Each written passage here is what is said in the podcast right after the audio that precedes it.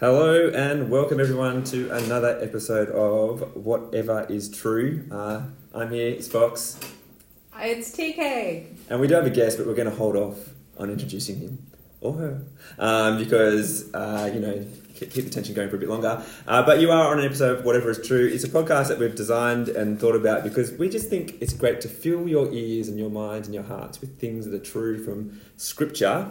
And particularly, we want to think about filling our hearts and minds with things from John's Gospel because, as a church family, at the moment we're reading through John. Uh, and today, we're really going to think a bit about how to read John well. And so now is the time to introduce our special guest. See if you can guess who it is. He's going to just say hello. Hello. Who is it? Uh, you can't respond because you're not here, but it's Wal. Uh, Wal is here and he's going to help us think about how to read John well, particularly uh, how to read John well as narrative. And so I'm going to hand over to Wal. I mean, what do you mean by this? How do, what do you mean when you say read John well as narrative? Yeah, thanks so much for doing this podcast. I've been enjoying it, and it's um, it's really stimulating to think through some of these questions. I feel a bit nervous almost when you say that I'm here to talk about how to read John well because I find John hard, and I always have found John hard. I feel much more at home in Matthew, Mark, and Luke. But I guess what I mean is reading narrative well uh, in the Bible. So um, I think one of the things that we often uh, talk about, especially say if we're doing some training on uh, you know how to be a Bible study leader or, or how to prepare a, a study on a particular passage, one of the things we often say you need to think about is what's the genre here? What, what type of literature is it? I think sometimes we're not as good at then helping people figure out why is that an important thing to consider? What, what changes depending what your answer is there? And so we know that narrative is such a big part of the Bible, certainly in the Old Testament. Huge sections of the Old Testament come to us in the form of narrative, but even in the, in the New Testament, the four Gospels, obviously, and, and even the book of Acts. And we have to think really carefully about that. Uh, My hunch is a lot of the kerfuffles that might happen in the book of Acts, and you probably haven't used the word kerfuffle on this podcast before. But we're glad to bring in another word. a lot of the, uh, I reckon a lot of the, the kerfuffles that happen, say, in the book of Acts, are probably come down to how are we reading it? And can you draw theology from narrative? And, Hmm. and if so, how? And, and if you can't, where can't you? And how do you make all those decisions? So what I sort of guess it's- kerfuffle are you thinking of, Wal? Oh, well, in the book of Acts, I, I don't know that I want to get into them. but a lot of the ones, say, for example, about miracles or about the role of the Holy Spirit, you, you're reading a narrative and trying to think, how do we take theological truth from that? But, but you have to do the same when you're reading the story of Joseph in Genesis, like we did a few years ago at church, or, or now in John's Gospel, reading uh, this account of Jesus' life and public ministry. Hmm. So I like thinking about narrative. I think I've told, uh, you tell me to shush up anytime. I think I've told some of you before, um, or I've told you two before. I like to know the story of a movie before I go and see the movie. It's, it's Yeah, because it so allows weird. me, yeah, but it's because it allows me to think about how the story is told to me, not Mm. just what's in the story. I, I really like thinking about how Mm. the story is told. Hmm. Yeah, So reading the gospel again and again, you endorse Yeah. that.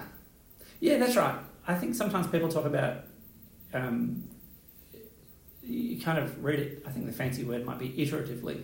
Like you read it again and again, and and each time you read it, you're reading it now on the basis of a bigger knowledge of the whole and where the Mm. whole thing's going. Even as you're still maybe in chapter two or chapter six, or but you kind of you, you know the, the whole thing informs the bit, and the bit informs the Yeah. whole. And And it seems like John. Oh, sorry. No, I was just gonna say it seems like John encourages that because of like even in chapter two with the clearing of the temple, he makes a reference to the resurrection, which Yeah. we haven't got to in John's gospel yet. But so right. there, there's that little nod, and when you read it again, you're like, oh, definitely, you're there with the disciples.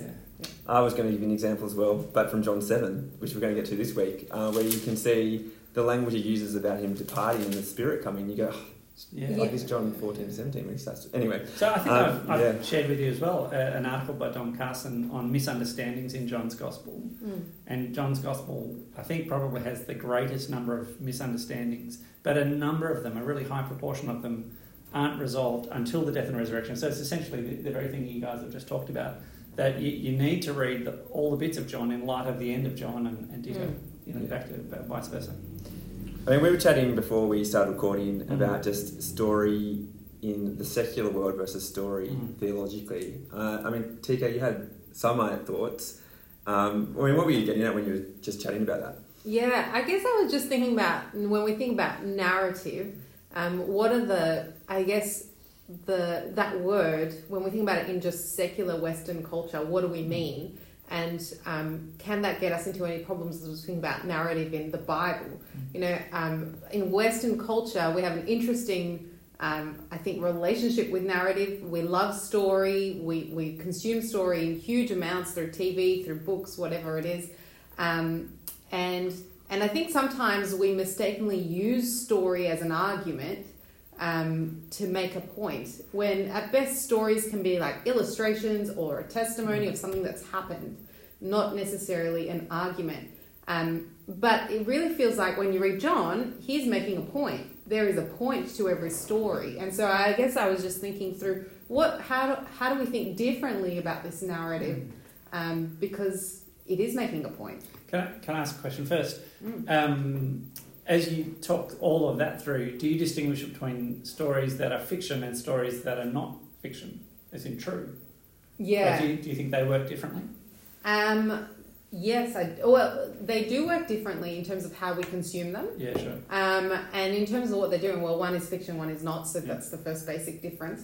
But even in terms of a non-fiction, I think this is something that we were talking about. Um, was if you've got a, a book on a history, a particular Mm. time in history, there is sti- there is a point being Mm. made, and yet that point is going to be a limited point of view, and Mm. therefore we come to it with skepticism. We come to it with our questions. Mm. Interestingly, I think we're less guarded on our questions and skepticism when we come to a fiction book, Yes. um, whereas I think we should be interrogating that too.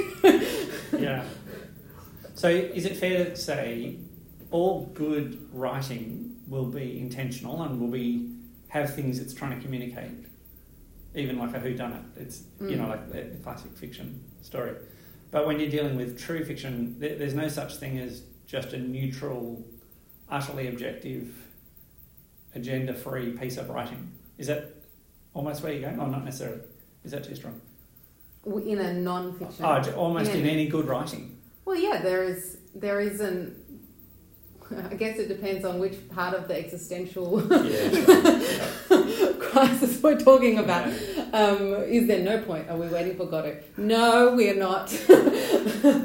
He's come.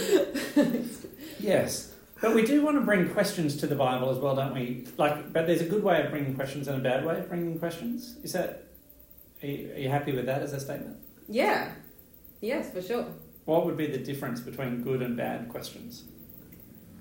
Or, or how the, the kind of attitude of the question? You know, how do you To the how do you Bible. distinguish? Yeah, how do you distinguish good and bad questions? Yeah, I guess this is what we were talking about earlier, um, which is you know we've got a divine, Mm. perfect, infallible author Hmm. who has written this, and so we come to it with a very different relationship to the author Mm. than we would with any other text.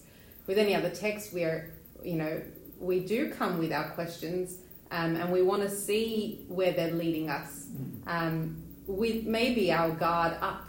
At least that's, I think, the trend in reading right now. It hasn't always been. Um, but with the Bible, I think we want to ask the questions where it's leading us, but Mm. with our guard down, um, because Mm. we want God's word to penetrate and we Mm. want to come humbly before it. We want to know the agenda because Mm. it has value that is of eternal value and eternal worth. Yeah, yeah.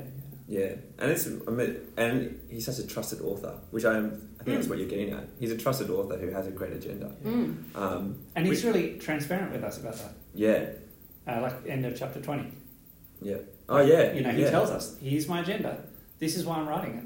Yeah, You know, yeah, that's helpful. which helps us to realise that we're not being tricked anyway. Like it's, Yeah. you know, like the start of Luke's gospel. Yeah, kind of and it's interesting. I think throughout. I don't know if it's throughout John, but I again I am in John seven at the moment. But you do kind of see he's really clear and going. I'm not trying to deceive you. I'm not Yeah. trying to trick you. Mm. Yeah. And I mean, I think that's Jesus speaking to people, but that we can apply that to Scripture as well. Yeah. there's no aim to deceive, but to make things clear.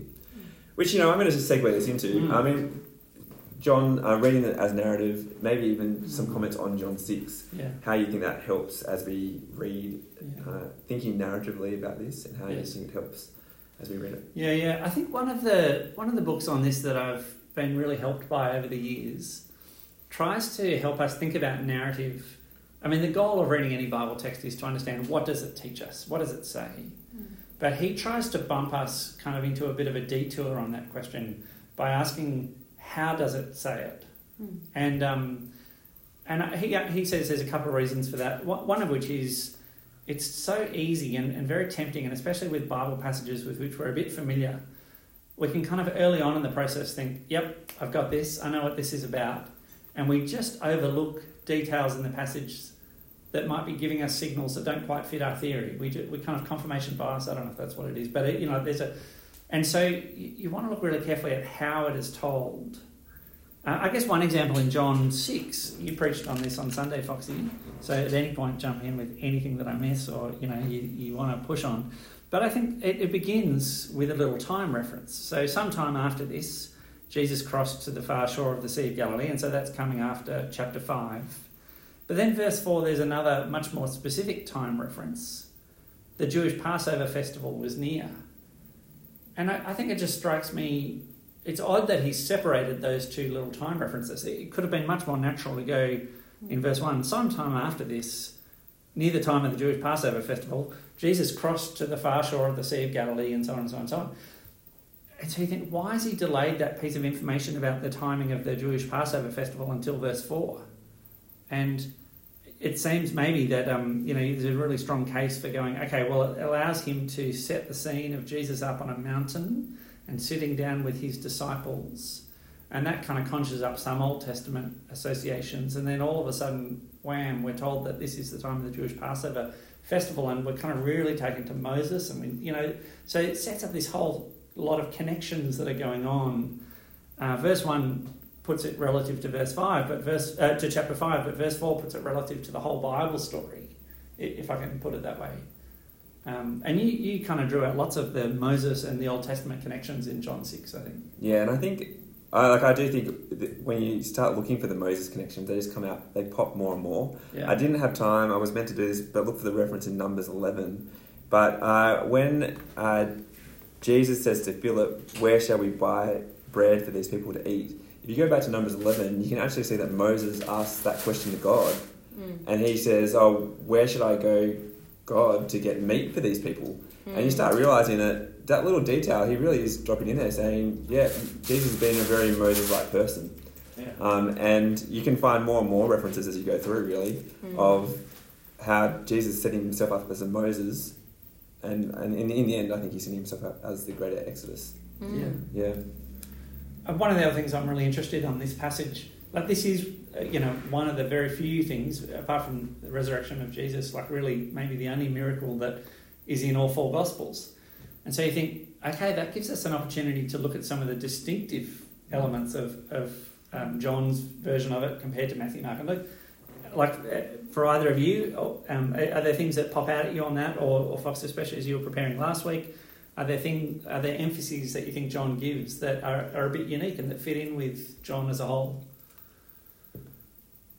Normally, oh, this is you asking the question. I know, I know. I wasn't ready for this question. Oh, I mean, I, I, and I feel like I'm going to cheat right now because Wal did pick up something which I thought was really cool. I don't know if you want to share it. He, oh. you, um, but like, uh, no, actually, you tell us. Tell us that thing that you noticed because I think that was really yeah. cool, and I didn't pick it up when I was preparing. Oh, that's right. I think one of the things I'm really struck by in John's Gospel again and again is he presents Jesus as always fully, absolutely in control of every circumstance. Hmm. And so you draw attention to the fact that he goes to Philip and asks, Where shall we buy bread for these people to eat? But he only said this to test him because he already knew what he was going to do. So we know that Jesus isn't taken by surprise at all. But kind of at every point, so it's not just there in verse 5 and verse 6. Um, in verse 11, in John's Gospel, Jesus is the only one involved here. So Jesus took the loaves, he gave thanks, he distributed to those who were seated as much as they wanted. He did the same with the fish. The disciples aren't even on view. And then in verse 12, he said to the disciples, Gather the pieces that are left over. And, and those are two details that we don't get in the other Gospels. In the other Gospels, he gives to the disciples, and the disciples give to the crowd. And, and there's no instruction from him to gather up the remaining pieces. And so it, it just, John, really clearly here, there's elements of this narrative that show us Jesus is, is running the show. He's supremely in control. But that fits with John 1. That's the picture of Jesus we've had from the beginning. And yeah. it always reminds me of chapter 18, which is my favourite passage in John's Gospel, the arrest scene. And again, you know, Jesus keeps taking the initiative. Even when he's getting arrested, he's in control. It's extraordinary. Mm. Um, yeah. So is that something when would you like when you're reading John yeah. and or any any gospel and yeah. you see the same thing happening repeated in another gospel? Is that something that you would make a practice of doing? Is read both accounts side by side mm. and and see the differences? Is that yeah? Um, I really like to do that one of the things is I I find the, the kind of apologetics issues of is the New Testament accounts other New Te- I'm trying to use grammar grammar other New Testament accounts trustworthy. I find that really engaging, and I'm so convinced that they are. So I like looking at well, where are the differences? How do I think about them? How do I explain them? But I'm also such I'm so I want to be so committed in leading a Bible study or in, in reading the Bible passage with a friend or doing a sermon I don't want to explain one gospel by another gospel because they're different gospels, and you want to look at what John said because mm. John had John's purpose, mm. and he wrote to fit his purpose, which was different to Matthew and Mark and Luke. Yeah, uh, not different by a huge amount, but different in specific focus and and so on. So I, yeah, I want to be aware of those differences, and I find it uh, remarkably engaging to think about those things. But like I say, if I was doing a Bible study or, or reading the Bible with a friend or, or preaching, I, I, really want to go, what does John say? Because mm. that's that's he's written something very deliberately for us. And he says a lot, doesn't he? mm. Absolutely.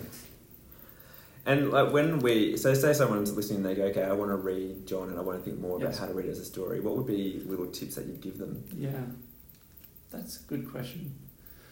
I think you consider um, what are the elements that make up story. So plot is a big one.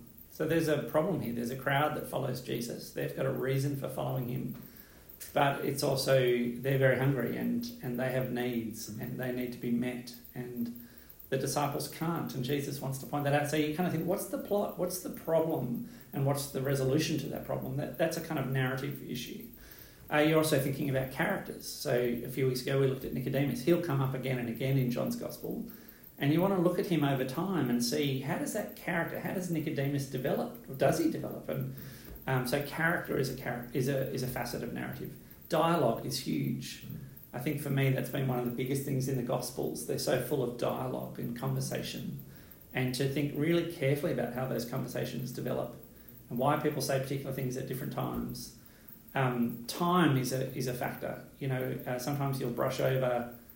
Um, you know, a whole period of time in, in one phrase. And then, you know, the Sermon on the Mount, you'll have three chapters on one seeming sermon. Uh, and so there's a narrative pace there that you've got to look at. And so you're trying to think what are the elements of, of story? What are the elements of, of, of a narrative that the intentional author, the kind of theologian, mm. can play with to teach us gospel theology? Yeah. I think. Yeah. I mean, I don't know. Can you guys think of things I've skipped as you think about narrative? One of the things that I am doing John, so a lot of the chapters, you know, will start with one of the signs yeah. and then throw us into a whole bunch of dialogue where yes. Jesus is explaining or or is contending with a crowd who have questions about him. Um, and just just dealing with that first part of that chapter with the sign. One of the like I, I will have it printed out and I'll color code um, as I prepare a passage, you know, looking at all those elements you said. And I'll, I'll make a note on the narrator's note yeah. as well. So, like, bold it or yeah. highlight it or something. Because, especially in those parts before Jesus starts speaking, yeah. that gives you a real clue. Like, I think you mentioned in chapter 6, you were talking about verse 6, he said this to test him, for mm-hmm. he himself knew what he would do. And that's something that no one there present would have known. But the narrator is actually helping us see what's happening. And so that is when I'm preparing those passages, I keep highlighting those moments. That's helpful. I do highlight as well, actually, when I start a passage, and I highlight dialogue and I highlight in different colours for the different characters mm. so I can keep track of who's saying what. Um, and, and I can still remember some passages where that, I feel like that was the step that just illuminated the whole passage for me. Mm um, just noticing the patterns of speech and who was talking where and when. Yeah, so I find that I need physical help. Yeah, know, I think I found a helpful thing was to also go where the narrative fits within the larger narrative of Yeah. John. And I, I, I, you know, I remember, I think it was William Taylor, so he's an English bloke, he came out here and he goes, oh, you, you Sydney Anglicans, you're great at reading a passage, you're terrible at reading the story. Yeah. Uh, and he's, he's, or you're terrible at reading the whole book. And his point was to Mm. say, you're great at just taking a little bit, but you don't necessarily put in the context, you don't necessarily see how it fits with the whole Mm. purpose of John, um, for example. And I, I think I noticed that. So one of the things I, I often do is I try and find if there's a word that keeps repeating or a little theme, I then kind of go, okay, well, let's look through all of John Mm. and see where it pops back up again. And that might give us a bit of an indication of you know how this has been built into the story. Mm. And particularly last week, I found it really fascinating with the word blood, like blood, blood, blood. Drink my blood in, Mm. which is a gruesome image. It really stands out. And then you go, okay, where else does the word blood get used? Well, only really on the cross. And I think that starts shaping how you understand what it means when he says, "Eat my flesh and drink my blood." Mm. It starts taking you to the cross, and you can kind of see how these images start. You know, the whole the whole story is connected uh, at that point. Mm. Does verse 15 take you there as well, Fox? Like just that issue of, I, I can't find a reference right now, but um, you know that theme in John's Gospel of the hour? Like his hour has not yet come. It was in chapter 2. I, I feel like it's in chapter 7 and 8, although It I is- couldn't just find the verses then. Um, but So it doesn't mention that here in chapter 6, verse 15, but clearly they want to make him king. He's going to be made king, yeah, but it's, this is not the way and this is not the time and these are not the people who will do it. yeah, Is that Yeah. that's a narrative theme that's bigger? yeah. I think that's right, and like I think that's really helpful to also go. You know, you can sometimes you want to just go word search. So if you just go hour and time, you'll start finding all these things. But then you would have missed. Uh, you would have burst, missed verse fifteen. Yeah. And your Bibles open this episode, people. Because it doesn't use time language, but it's Yeah. really clear that this is an important part. Like Yeah. They want to make him king, but Jesus will only be a king after Yeah. he's gone to the cross. Uh, and so again, it's kind of picking up a, a larger theme. And even maybe that, sorry, I, I agree totally. Uh, even, I'm just thinking as you're talking, that knowledge that Jesus has, like that's something we've seen again and again in John's Gospel. That's a, that's more than any, it's bigger issue than any one passage. Like he knew the Canaanite, the, the, the woman at the well, the, the Samaritan woman. He knew the people at the end of chapter two. He knew uh, Nathaniel in chapter one. Like he, there, there's a bigger theme there about Jesus' divine knowledge of people, Mm. you know, that we see in verse 15 as well. Yeah. Yes, there's a, uh, I'm just going to check the time, people. Uh, We could keep talking for ages. There's so much to say in John. there is so much to say, but we are we probably are out of time, and we were just talking about time. Uh, and The time I- has come. the time has come, and so I, f- I feel like we could say more things about time, uh, but we won't. Thank you all for No, coming along, uh, and I really do. I mean, our, our big hope is is that I suppose it is that as you read the Bible, and if you have time, now, now every time I say time, I'm going to laugh. But if you have time, it's just to slow down. Uh, not s- simply ask the question, what has been written? Ask the question, how's it been written? If you have even more time to actually think, well, how does this fit within the whole story of John? How does it fit in the whole story of the Bible? And I reckon you'll get deeper and deeper. And the deeper you go, I think it's true to say, the deeper your faith will grow. Uh, that has a nice bit of rhyme. and that's it from us. Uh, we'll see you next time uh, on Whatever is True.